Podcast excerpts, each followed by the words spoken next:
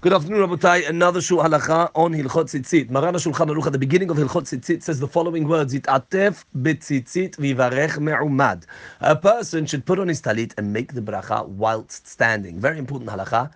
You need to be standing when you put on your talit, and you need to be standing when you say the bracha on your mitzvah of tzitzit. Why is that? Where is this from? Is this ma'akev b'di'avad? What happens if somebody is not well? Can I lean? So all these are questions that I would like to answer. First of all, let's ask the first question, which will answer eventually all of our previous questions. What is the source for this halacha? Where does the Shulchan Aruch get this idea from that I have to make the bracha and do the ituf, put on my tzitzit whilst I'm standing? So, actually, if you look at the Bet Yosef, it's very clear that the source for this is Sefirat HaOmer. There's a mitzvah of Sefirat HaOmer, and that has to be done while standing up. Why? Because it says in the Pasuk, Shiv'a Shavuot, Tispor lach me'achel hermesh bakama. You should count seven weeks from when the sickle touches, begins cutting the standing grain, bakama.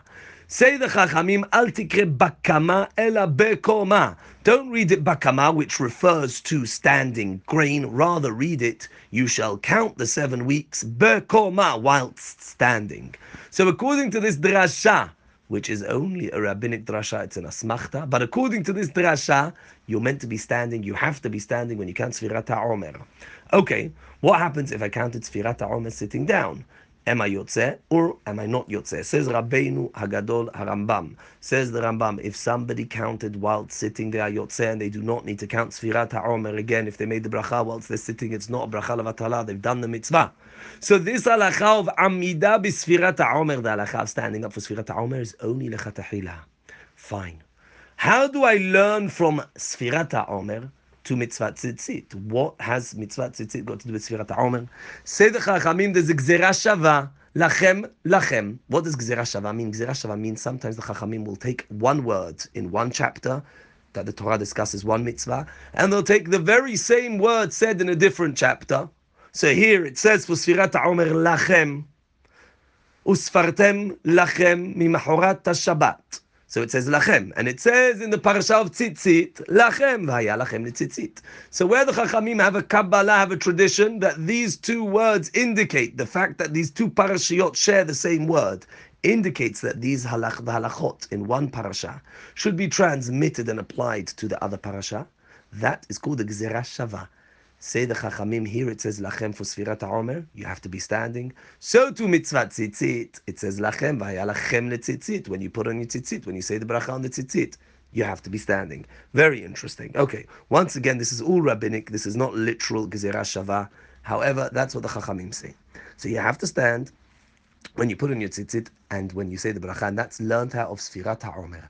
But like the Rambam says for Sfirat HaOmer, if you sat, you are yotze, you don't need to do the sfira again. So too, when it comes to the mitzvah of tzitzit, if you did the bracha while sitting, when you put on your talit while sitting, it's obvious that you're yotze. Because the whole halacha of standing when I put on my tzitzit and when I say the bracha for tzitzit is learned from sfirat ha'omer. So it can't be more hamur, it can't be more stringent than sfirat ha'omer.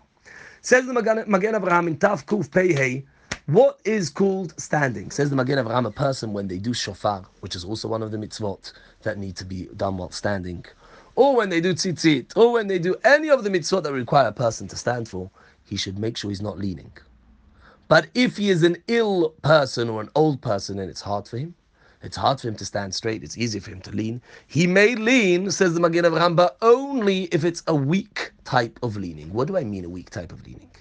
If he's leaning on something that if I were to take that something away, he would still be standing, he wouldn't fall down, that's called a weak type of leaning. It's not a complete leaning. He's still considered bedi'avad as standing. So if a person has his elbow on a table on a stender, and were you to take that stender away, he would still be standing. He might he might fall down a little bit, a few centimeters, but he wouldn't actually fall down that is still bedi'avad considered that he's standing, and therefore a zaken or a choleh may do that. Someone who it's difficult for, he's ill, he's old, he can do that. However, a young man, a strong man, a healthy person shouldn't even do that. Okay, so in summary, number one, the halacha to put on tzitzit ba'amida, and to say the bracha while standing is learned out of Sfirat HaOmer. It's not more strict than Sfirat HaOmer, like Sfirat HaOmer, b'di avad. If someone went against the halacha and did it sitting down, he's yotzeh. So too with regard to the bracha and the atifa on tzitzit. Number two, leaning at all should not be done whenever you are required to stand. If it was done, obviously you're no worse than sitting. Number three, an ill person or a weak person may lean in a way that wouldn't render them completely not standing, i.e., if we would take the thing that they're leaning on leaning on away, they would still be standing. That is considered a lower form of leaning. It's not a terrible form of leaning, and therefore, b'shat hadhak, a person should do that rather than lean in a way that they're completely supported by the thing. Baruch Adonai Amin